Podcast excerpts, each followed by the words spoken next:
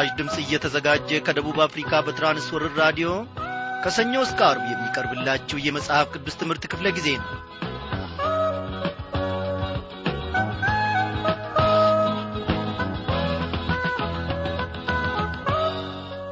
ያከበረን የወደደንና በፊቱም ደግሞ እንድንቆም ጸጋውን ያበዛልን እግዚአብሔር አምላካችን ለዘላለም እየተመሰገነ ይሁን ያለፉትን ቀናት ሁሉ በነበርንበት ስፍራ በሰላም ውስጥ ጠብቆን እንደ ገና ደግሞ ዛሬ በፊቱ በማዕዱ ፊት አንድ ላይ ሰብስቦናል።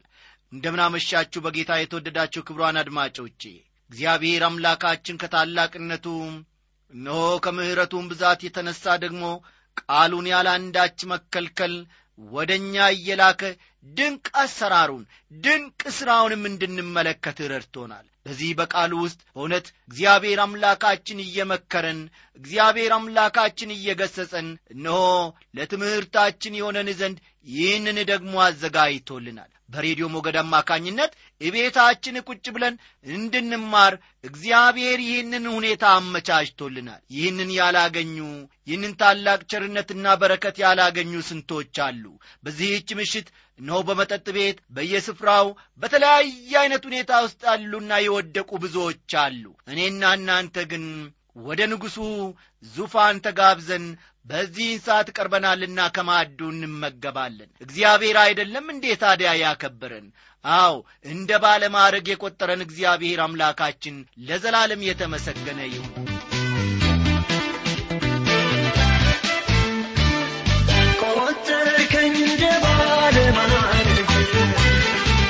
ሳለፋ ምንም ሳላድር ምሕረት በስቶልኝ በላይ ነህ ጌታዬ። ናገር እኔስ ሸርነት አላውቅም ክፉ መሆን እኔማ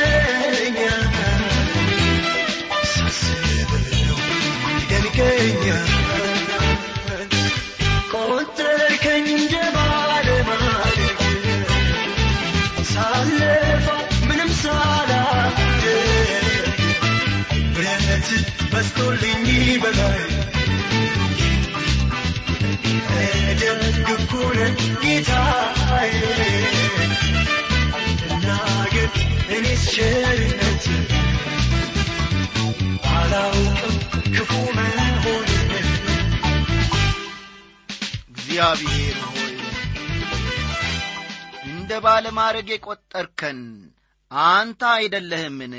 ሰዎች በረሱን ጊዜ ሰዎች በናቁን ጊዜ እግዚአብሔር አምላካችን ሆይ የፍቅርህን ብዛት የቸርነትህን መጠንም እግዚአብሔር ሆይ ሳይረዱ ቀርተው እኛን ገሸሽና ገለል ባደረጉበት ጊዜ በመቅደስ ያቆምከንና ያከበርከን አንተ እግዚአብሔር አባቴና አምላኬ ሆይ እጅ መንሻ መክፈል አላስፈለገንም ዕጣንና ከርቤ ማቅረብም አላስፈለገንም ሻማና የወርቅ ዣንጥላ ማቅረብና ማስገባትም አላስፈለገንም እግዚአብሔር ሆይ ከልጅ ከጌታ ከኢየሱስ ክርስቶስ እነሆ ሞትና ትንሣኤ የተነሣ ሰው ልንሆን ቻልን።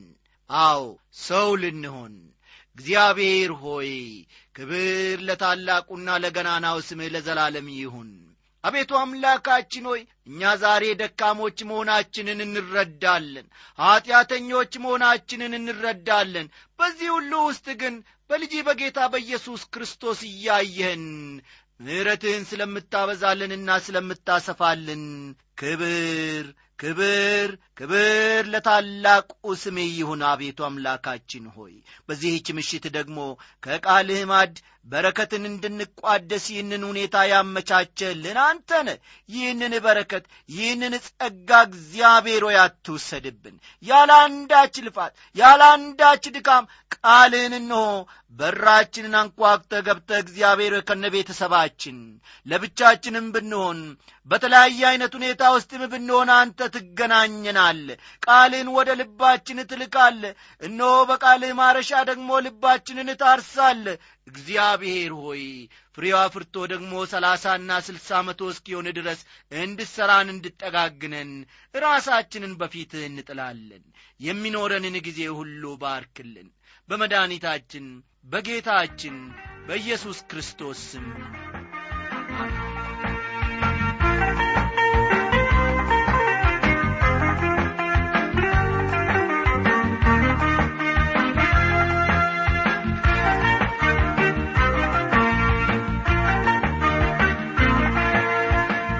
ክቡራን አድማጮቼ እግዚአብሔር አምላካችን ስሙ ለዘላለም የተመሰገነ ይሁን። ከአብርሃምም ከሳራም ሕይወት ታላቅ ቁም ነገርን እያስተማረን ጌታችን ለዚህች ምሽት ደግሞ አድርሶናል። መጽሐፍ ቅዱሳችን በይስሐቅ መስመር ያለውን የእግዚአብሔርን ሥራ እንደሚተርክ የእስማኤልን መስመር ፈጽሞ እንደማይከተል የዓለም መድኃኒት የሚመጣው ከእስማኤል ዘር ሳይሆን ከይስሐቅ ዘር መሆኑን አብርሃምና አቢሜሌክም በቤርሳቤ አብረው ቃል ኪዳን ለመመስረት እነሆ የቻሉበትን ሁኔታ ተመልክተናል። የእግዚአብሔር ሰው በሚሄድበት ቦታ ሁሉ ሊኖረው የሚችለውን ሞገስ ከዚህ ታሪክ ልናይ እንደምንችል ከተመለከትን በኋላ አዎ አብርሃም ሌላ ከባድ ፈተና ከፊት ለፊቱ ሲገጥመው ደግሞ የሚያወሳውን ክፍል በስተ መጨረሻ ላይ መመልከታችን ይታወሳል። ያም ፈተና አብርሃም የሚወደውን ልጁን ይስሐቅን እንዲሰዋ እግዚአብሔር እንዴት እንደ ጠየቀው የሚናገረውን ክፍል ነበረ። ዛሬም ከዚያው በመነሳት ይህንኑ አብረን እንመለከታለንና መጽሐፍ ቅዱሶቻችሁን ገለጥ ገለጥ አድርጋችሁ ኦሪት ዘፍጥረት ምዕራፍ 22 ቁጥር ሁለትን የተመልከቱ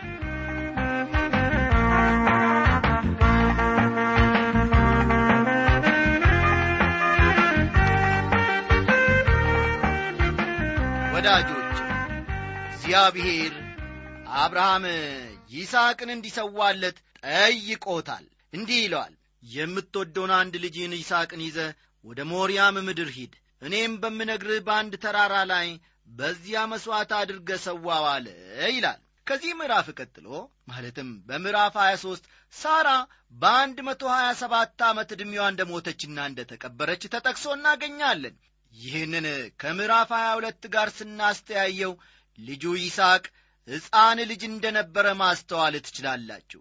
ይስሐቅ ሲወለድ ሳራ የዘጠና ዓመት አሮጊት ነበረች። በሞተችበት ጊዜ ደግሞ የአንድ መቶ ሀያ ሰባት ዕድሜ ነበራት። ይህ ማለት ታዲያ ይስሐቅ በዚያን ጊዜ ሰላሳ ሰባት ዓመት ሆኖታል ማለት ነው። እግዚአብሔር ይስሐቅን መሥዋዕት አድርጎ እንዲያቀርብ አብርሃምን ሲጠይቀው ይስሐቅ ምናልባት የሰላሳ ወይም የሰላሳ ሦስት ዓመት ጎልማሳ ሳይሆን አይቀርም። እግዚአብሔር የምትወደውን ልጅህን ብሎ ለአብርሃም ሲናገረው የአብርሃምንና የራሱንም የእግዚአብሔርን ልብ ምን ያክል እንደሚነካ አስተውሉ። ኢየሱስ ክርስቶስ ከሥላሴ አካል የልጅነትን ቦታ የያዘ ነው። ልጅህን የሚለው ቃል የእግዚአብሔር አንድያ ልጅ ከሆነው ከኢየሱስ ክርስቶስ ጋር ይነጻጸራል። የምትወደውን አንድ ልጅህን ጌታ ኢየሱስም አባቴ ይወደኛል ሲል ተናግሮአልና አዎ በአብርሃምና በልጁ መካከል ያለው ሁኔታ በእግዚአብሔር አብና በልጁ በኢየሱስ ክርስቶስ መካከል ላለው ፍቅር ምሳሌ ነው።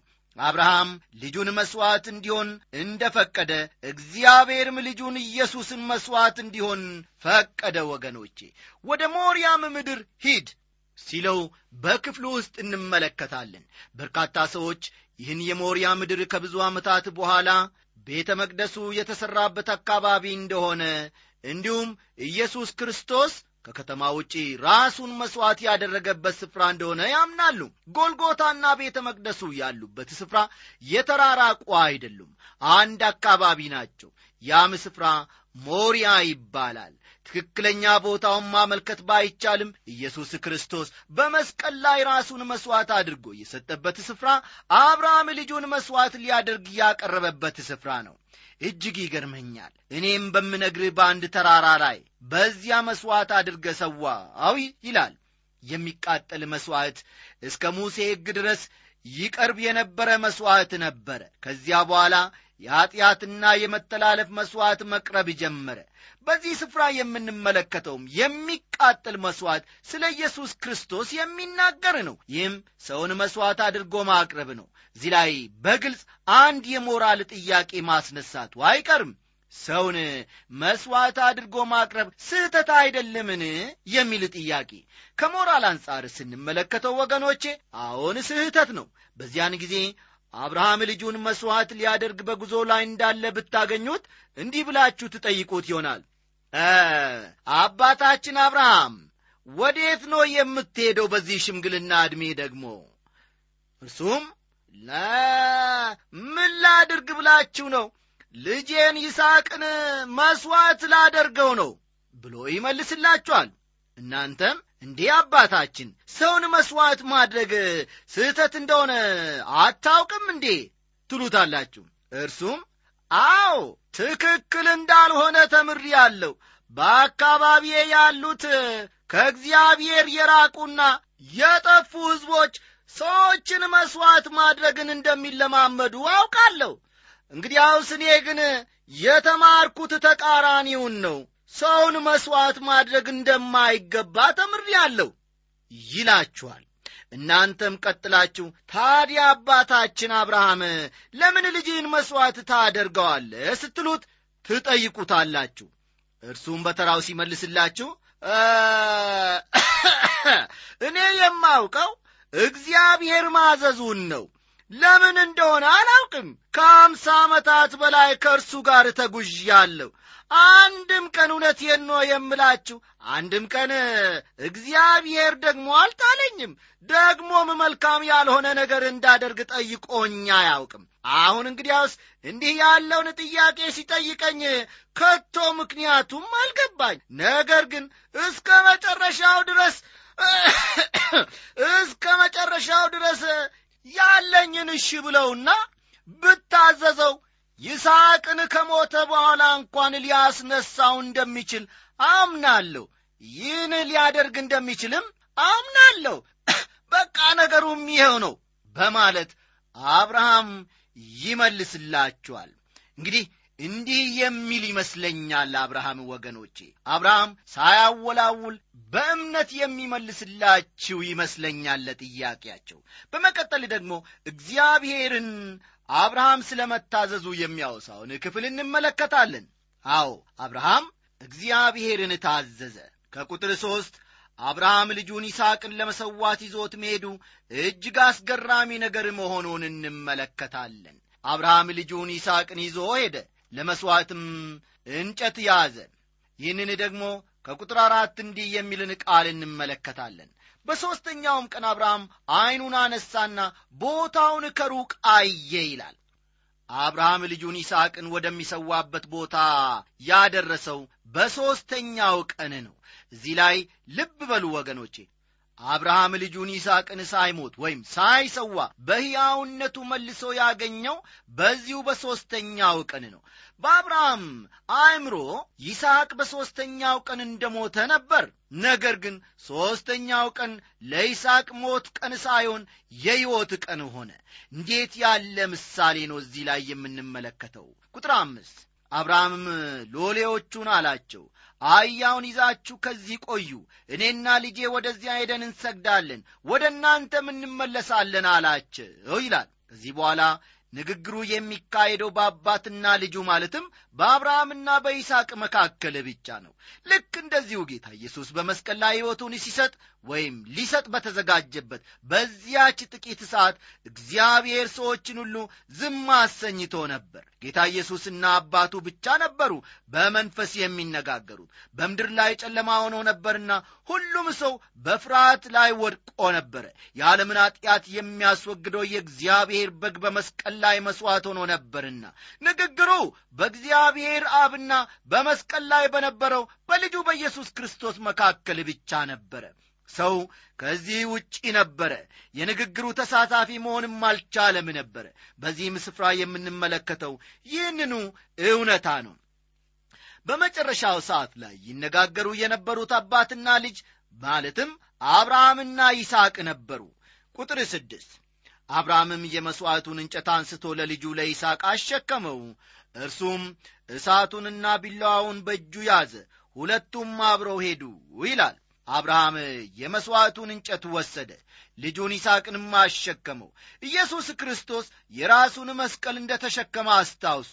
እሳቱ የፍርድ ምልክት ሲሆን ቢላዋው ደግሞ ፍርድና መሥዋዕትነት መፈጸሙን የሚያመላክቱ ናቸው። ከቁጥር ስምንት እስከ ዘጠኝ ያለውን በኋላ ተመልከቱ። በቁጥር አሥራ ሦስት ውስጥ እንደምናነበው አብርሃም አንድ በግ ቀንዶቹ በዕፀ ሳቤቅ ተይዘው አግኝቶ በልጁ ፈንታ መሥዋዕት አድርጎ ሰውቶታል። አብርሃም ግን አስቀድሞ የመሥዋዕቱን በግ እግዚአብሔር ያዘጋጃል አለ። ይህንንም አብርሃም አስቀድሞ በትንቢት መልክ መናገሩን ማስተዋል ጥሩ ነው። ከብዙ መቶ ዓመታት በኋላ እግዚአብሔር ያዘጋጀውን የመሥዋዕቱን በግ ዮሐንስ እንዲህ ሲል ገልጾታል። እነሆ የዓለምን ኀጢአት የሚያስወግድ የእግዚአብሔር በግ ይላል ዮሐንስ ምዕራፍ 1 ቁጥር 29 አብርሃም ምንም እንኳን ምክንያቱ ባይገባውም ልጁን በመሰዊያው ላይ ሊሰዋው ተዘጋጅቷል። ቁጥር ዘጠኝ እግዚአብሔር ወዳለውን ቦታ ደረሱ። አብርሃምም በዚያ መሰዊያውን ሠራ እንጨትም ረበረበ ልጁን ይስሐቅንም አስሮ በመሰዊያው በእንጨቱ ላይ አጋደመው ይላል። ይስሐቅ አብርሃም በኀይል ሊያስገድዶና ሊያስሮ የሚችለው ሕፃን ልጅ አልነበረም በዚህን ጊዜ የሰላሳ ወይም የሰላሳ ሦስት ዓመት ጎልማሳ ስለ ነበረ በትግል ቢሆን አብርሃምን ያሸንፈው ነበረ። ነገር ግን ይስሐቅ ለአባቱ ፈጽሞ ታዘዘ። አባቱ አብርሃም ደግሞ ሸምግሎ ነበርና የጎልማሳው ጉልበት ከአባትየው ከሽማግሌው ስለሚበልጥ እምቢ ማለትና መንፈራገጥ ወደዚያም ላይ ይመለከት ይችል ነበረ። ነገር ግን ይስሐቅ ለአባቱ ለሽማግሌው ለአብርሃም ታዘዘ። እስከ ሞት ድረስ አባቱን ተከትሎት ሄደ። እስከ መጨረሻውም ድረስ አባቱን እምቢ ሳይልና ሳያስቀይም ታዛዥ ሆነ። ኢየሱስ ክርስቶስም የእኔ ፈቃድ ሳይሆን የአንተ ፈቃድ ይሁን ብሎ አባቱን እስከ መስቀል ሞት ድረስ የታዘዘ ሆነ። እንዴት ያለ መመሳሰል ነው ወዳጆቼ! ቁጥር አስር አብርሃምም እጁን ዘረጋ ልጁንም ያርድ ዘንድ ቢላዋ አነሳ ይላል። በዚህ ጊዜ እናንተ በዚያ ስፍራ ብትኖሩ እንዴ አባታችን አብርሃም ልጅህን ልታርደው ነው እንዴ ብላችሁ በድንጋጤ ትጠይቁት ይሆናል። የኔም ጥያቄ እንደዚሁ ወይም ከዚህ የበለጠ ሊሆን ይችላል በመደናገጥ። ለእኔና ለእናንተ ጥያቄ ታዲያ አብርሃም ሲመልስ አዎን በእርግጥ ልጄን ይስሐቅን ልሰዋው ነው። ይህን ማድረጌ ደግሞ ትክክል እንዳልሆነ ተምሬአለሁ። ነገር ግን እግዚአብሔርን መታዘዝንም ተምሬአለሁ ብሎ ይመልስልን ይሆናል። ይህ በአብርሃም ሕይወት ትልቅ ሁከት ነው። እግዚአብሔር ይህንን ሰው ማለትም አብርሃምን በአራት ታላላቅ አስቸጋሪ ሁኔታዎች ውስጥ እንዲያልፍ አድርጎታል። ይህንን ወገኖቼ ከራሳችን ሕይወትና ኑሮ ጋር መመልከት መቻል አለብን በዚህች ምሽት። በመጀመሪያ ከአገሩና ከቤተሰቡ ተለይቶ ከዑር ከለዳውያን እንዲወጣ ታዘዘ። ይህም ለአብርሃም ታላቅ ፈተና ነበር። ሁለተኛው ፈተናው ደግሞ ሎጥ ከአብርሃም የተለየበት ወቅት ነው። አብርሃም ሎጥን ይወደው ነበረ። ከእርሱ እንዲለየ አይፈልግም ነበረ። ነገር ግን ሁለቱም የሚለያዩበት ጊዜ መጣ። ሎጥ ከአብርሃም ተለይቶ ወደ ሰዶም ወረደ። ሦስተኛው የአብርሃም ፈተና ደግሞ ልጁ እስማኤል ነበረ። ወደ እግዚአብሔር እንኳን ጸልዮ እስማኤል እንዳይለየው ፈልጎ ነበር። ነገር ግን ሊሆን አልቻለም። እየወደደው ተለየው። አሁን ደግሞ ወደዚህ ከፍተኛ ፈተና መጣ። ይህም በሕይወቱ ከገጠሙት አራት ፈተናዎች ውስጥ ታላቁ ነው። ይስሐቅን እንዲሰዋ ተጠየቀ። የሚወደውን ልጁን ይስሐቅን እንዲሰዋ እግዚአብሔር ጠየቀው። አብርሃም ይህ ጥያቄ ለምን እንደቀረበለት ምክንያቱን አያቅም በልጅ በይስሐቅ ዘር ይጠራልሃል ታላቅም ሕዝብ አደርጋለሁ ብሎ ቃል ገብቶለት ነበረ ነገር ግን ስንመለከተው ፈተናው ከባድና እርሱ ማለፍ የሚችል ሆኖ አልታየውም ነበረ ስለሆነም አብርሃም እግዚአብሔር ይስሐቅን ከሞት ያስነሰዋል ብሎ እምነት ነበረው። ዕብራውያን 11 ቁጥር 19ን ተመልከቱ አብርሃም ግን ልጁን ለመሰዋት ምን ሆነ? ፈጽሞ ፈቃደኛ ሆነ። ወዳጆቼ በሕይወታችን ውጣ ውረድ ውስጥ ብዙ ፈተናዎች ያጋጥሙናል። ዛሬ ከምንወደው ነገር እንድንለይ እግዚአብሔር ፈልገዋለሁና ስጡኝ ቢለን ልንሰጠው የማንወደው የማንፈቅደው ብዙ ፈተናዎች ያጋጥሙናል። እንደ አብርሃም ያለ እምነትን እግዚአብሔር እንዲሰጠን ፈቃደኞች መሆን እንድንችል ለእግዚአብሔር ሐሳብ የምንገዛና የምንታዘዝ ሰዎች ሆነን የምንገኝ ስንቶቻችን እንደሆን እኔ ፈጽሞ አላውቅም። አዎ በጥቂቱ ስንፈተን እየየውና ማግሮምረሙ ብዙ ነው። እግዚአብሔር ግን የምንወደውን በጣም ከልባችን የምናፈቅረውን ነገር እንኳን ስጡኝ ቢለን የልብ ትርታችን እነሆ ከፍ ማለት ይጀምራል። እግዚአብሔር አብርሃም ይስሐቅን እንዳይሰዋ ሲከለክለው ደግሞ የምንመለከተው ከቁጥር አሥራ አንድና አሥራ ሁለት ነው። ያዕቆብ በመልእክቱ አብርሃም ልጁን ይስሐቅን መሥዋዕት አድርጎ ባቀረበ ጊዜ በሥራ የጸደቀ አይደለምን ብሎ ጽፏል። ነገር ግን እስቲ አንድ ጥያቄ እንጠይቅ። ለመሆኑ አብርሃም ልጁን ሰውቶታል እንዴ ቢላዋውን አንስቶ የልጁን አንገት አርዷል እንዴ? መጽሐፍ ቅዱሳችን እንደዚህ ነው እንዴ የሚነግረን? በፍጹም የእኔ መጽሐፍ ቅዱስ እንደዚህ ብሎ አይነግረኝም። እንዲህ ይላል የእግዚአብሔር መልአክም ከሰማይ ጠራና አብርሃም አብርሃም አለው እርሱም እነሆኝ አለ። እርሱም በብላቴናዋ ላይ እጅህን አትዘርጋ አንዳችም አታድርግበት አንድ ልጅህን ለእኔ አልከለከልክምና እግዚአብሔርን የምትፈራ እንደሆንክ አሁን አውቄአለሁ አለ ይላል። አሁን እግዚአብሔር አብርሃም እርሱን እንደሚፈራ አወቀ። ይህንን እንዴት አወቀ አስቀድሞ በእምነቱ ከዚያም ደግሞ በድርጊቱና በሥራው ነው። እግዚአብሔር ልባችሁን ይመለከታል ወገኖቼ። እውነተኞች መሆናችሁንና ለመሆናችሁንም በዚህች ሰዓት በዚህች ቅጽበት እንኳን ያውቃል። ነገር ግን ጓደኛችሁና ጎረቤታችሁ ግን ይህን ሊያውቁ አይችሉም። እነርሱ ሊያውቁ የሚችሉት በሥራችሁ ብቻ ነው። ለዚህ ነው ያዕቆብ እምነት ያለ ሥራ ምውት ነው ያለው። እምነት አንድን ነገር ማስከተል አለበት። እግዚአብሔር አብርሃምን ፈተነው እግዚአብሔር የጠራው እግዚአብሔር ያዳነውና የሚጠቀምበት ማንም ሰው ይፈተናል ብዬ አምናለሁ። ያለ ፈተና የሚኖር ማንም ሰው የለም። እግዚአብሔር አብርሃምን ፈተነው ዛሬም እግዚአብሔር የእርሱ የሆኑትን ልጆች ይፈትናቸዋል። እኔና እናንተንም ይፈትነናል። ሆኖም የፈተናው ዓላማ በእምነታችን እንድንጠነክርና እንድንጸና እንድንጎለብት ወተት ከመጋት አጥንት ወደ መቆርጠም ደረጃ እንድንደርስ ነው። አልፎ ተርፎም እርሱን ለማገልገል የምንበቃ ሰዎች እንድንሆን ነው። ይህ ሰው አብርሃም ታላቁን ፈተና ተፈተነ። ከዚያ በኋላ እግዚአብሔር ከእርሱ ጋር ምንም አልተደራደረም ምንም አልጠየቀውምም። ቁጥር 13 አብርሃምም ዐይኑን አነሣ በኋላውም እነሆ አንድ በግ በዱር ውስጥ ቀንዶቹ በዕፀ ሳቤቅ ተይዞ አየ። አብርሃምም ሄዶ በጉንም ወሰደው በልጁም ፈንታ መሥዋዕት አድርጎ ሰዋው ይላል። እስቲ የእግዚአብሔር አሰራር አይገርማችሁምን ወገኖቼ? ይስሐቅ ልጁን ለመሰዋት አብርሃም ተነስቶ ለእግዚአብሔር ታዞ ሲሄድ ከዚያ በኋላ ደግሞ ልክ ልጁም ሲታዘዝና ሲጋደምለት አብርሃምም ደግሞ ቢላዋ አንስቶ አንገቱ ላይ ሊያሳርፍ ሲል እግዚአብሔር በመልአኩ በኩል ተናግሮት ከዚያም ደግሞ በልጁ ፈንታ መሥዋዕት የሚሆንን በግ ሲያዘጋጅ። እኔ እጅግ ይገርመኛል። በእውነት ነው የምላችሁ ከመጠን በላይ ይገርመኛል። ከኤደን ገነት ጀምሮ እስከ ክርስቶስ መስቀል ድረስ ምትክ ሆኖ መሥዋዕት የሆነው ይህ ትንሽ እንስሳ በግ ነው። ይህም የኢየሱስ ክርስቶስ መምጣቱንና የእግዚአብሔር በግ ስለ የደም ኀጢአት ራሱን መሥዋዕት ማድረጉን የሚጠቁም ነው። እግዚአብሔር በእርግጥ ሰው መሥዋዕት እንዲሆን አይፈልግም። ልጁ ኢየሱስ ክርስቶስ ወደዚህ ዓለም በመጣ ጊዜ ግን በመስቀል ላይ መሥዋዕት ሆነ። ለገዛ ልጁ ያራራለት ነገር ግን ስለ ሁላችን አሳልፎ የሰጠው ያው ከእርሱ ጋር ደግሞ ሁሉን ነገር እንዴት እንዲያው አይሰጠንም ይላል ሮሜ ስምንት ቁጥር ሰላሳ ሁለት መስቀሉ የእግዚአብሔር በግ የዓለምን ኀጢአት የሚያስወግድ የተሰዋበት መሰዊያ ሆነ። ይህንን ማስተዋል እጅግ ጠቃሚ ነው። አብርሃምም ያንን ቦታ ያዌ ይርኤ እስከ ዛሬ ድረስ በእግዚአብሔር ተራራ ይታያል ይባላል ሲል ይናገራል። አብርሃም ይህንን ብዙዎቹ የሰለሞን ቤተ መቅደስ የተሠራበት ነው ብለው የሚያምኑበትን ቦታ ስም ሲያወጣለት እንመለከታለን ጎልጎታ ወይም የራስ ቅል ስፍራ የሚባለው በዚያው ቤተ መቅደሱ ባለበት ኮረብታ ላይ ነው የሚገኘው። በዚያ አብርሃም ልጁን ይስሐቅን ለመሥዋዕት አቀረበ። በዚያ ስፍራ ነበረ ጌታ ኢየሱስ ክርስቶስ የተሰቀለው።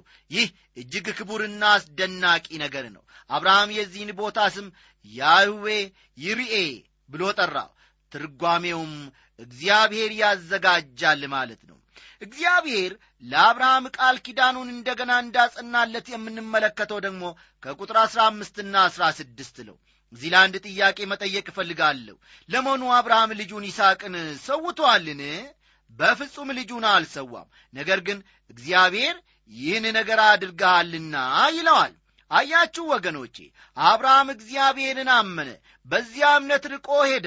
እኔና እናንተ እስከምናውቅ ድረስ እግዚአብሔር ግን አስቀድሞ የአብርሃምን የልቡን ፈቃድ ያውቅ ነበር። ስለዚህም አብርሃም የታዘዘውን እንዳደረገው ማለትም ልጁን እንደ ሰዋው አድርጎ እግዚአብሔር ቈጠረለት አብርሃም የጸደቀው በእምነት ነው። ነገር ግን በተጨማሪም እምነቱን በሥራ የተረጎመ ሰው በመሆኑም በሥራውም የጸደቀ ነው አብርሃም እምነት እንዳለው በተግባር ያሳየ ሰው ነው። ውድ አድማጮቼ በዚህች ምሽት የእግዚአብሔር ቃል ምን ተናገራችሁ? ምንስ አስተማራችሁ? ከአብርሃም ሕይወት እኔና እናንተ ለሕይወት ዘመናችን የሚበቃንንና የሚተርፈንን ታላቅን ነገር እግዚአብሔር አስተምሮናል። እንደ ሰማን እንደ ተማርን እንድንኖርና ፍሬም እንድናፈራ ደግሞ እግዚአብሔር ይርዳን እግዚአብሔር እንዴት ያለ ታላቅ አምላክ ነው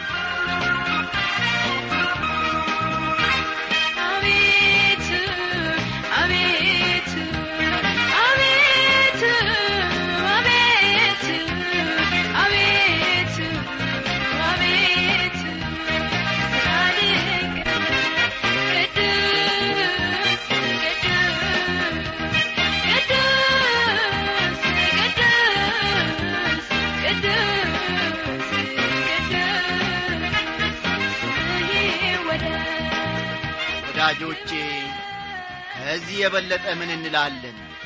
የጌታ የመንፈስ ቅዱስ ሰዓት ግን አላለቀም። የእኔና የእናንተ ሰዓት ግን እዚህ ላይ አበቃ። በሚቀጥለው ጊዜ ደግሞ በበረከቱ እግዚአብሔር አንድ ላይ ይሰበስበናል። ደህና አደሩልን እስከዚያው